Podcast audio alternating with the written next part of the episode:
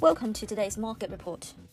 Progress on US debt ceiling talks boosted global equities and sent gold prices to a two month low on Thursday, while forecasts smashing revenue from chipmaker Nvidia lifted the tech heavy Nasdaq about 2%. Treasury yields were up and the US dollar climbed to its highest level in over two months. European markets fell under pressure from news that uh, its biggest economy, Germany, had sagged into recession. US President Joe Biden and top congressional Republican Kevin McCarthy were edging close to an agreement on the US debt ceiling, according to a person familiar with the talks. The two sides were just $7 billion apart on a deal, the source said.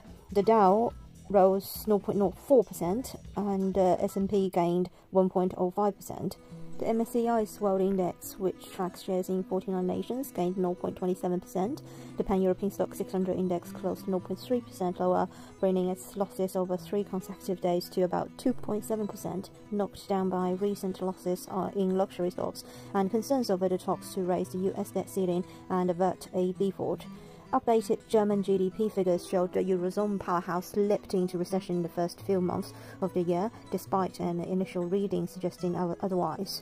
The data pressured the euro, which was down 0.2%. The number of Americans filing new claims for unemployment benefits rose modestly last week, and the prior week's data was revised sharply lower. The dollar index rose to 104.2 Gold slid to its lowest level in two months on Thursday as optimism around the US debt ceiling talks lowered safe haven demand for bullion and robust economic data filled bets of another rate hike by the Fed.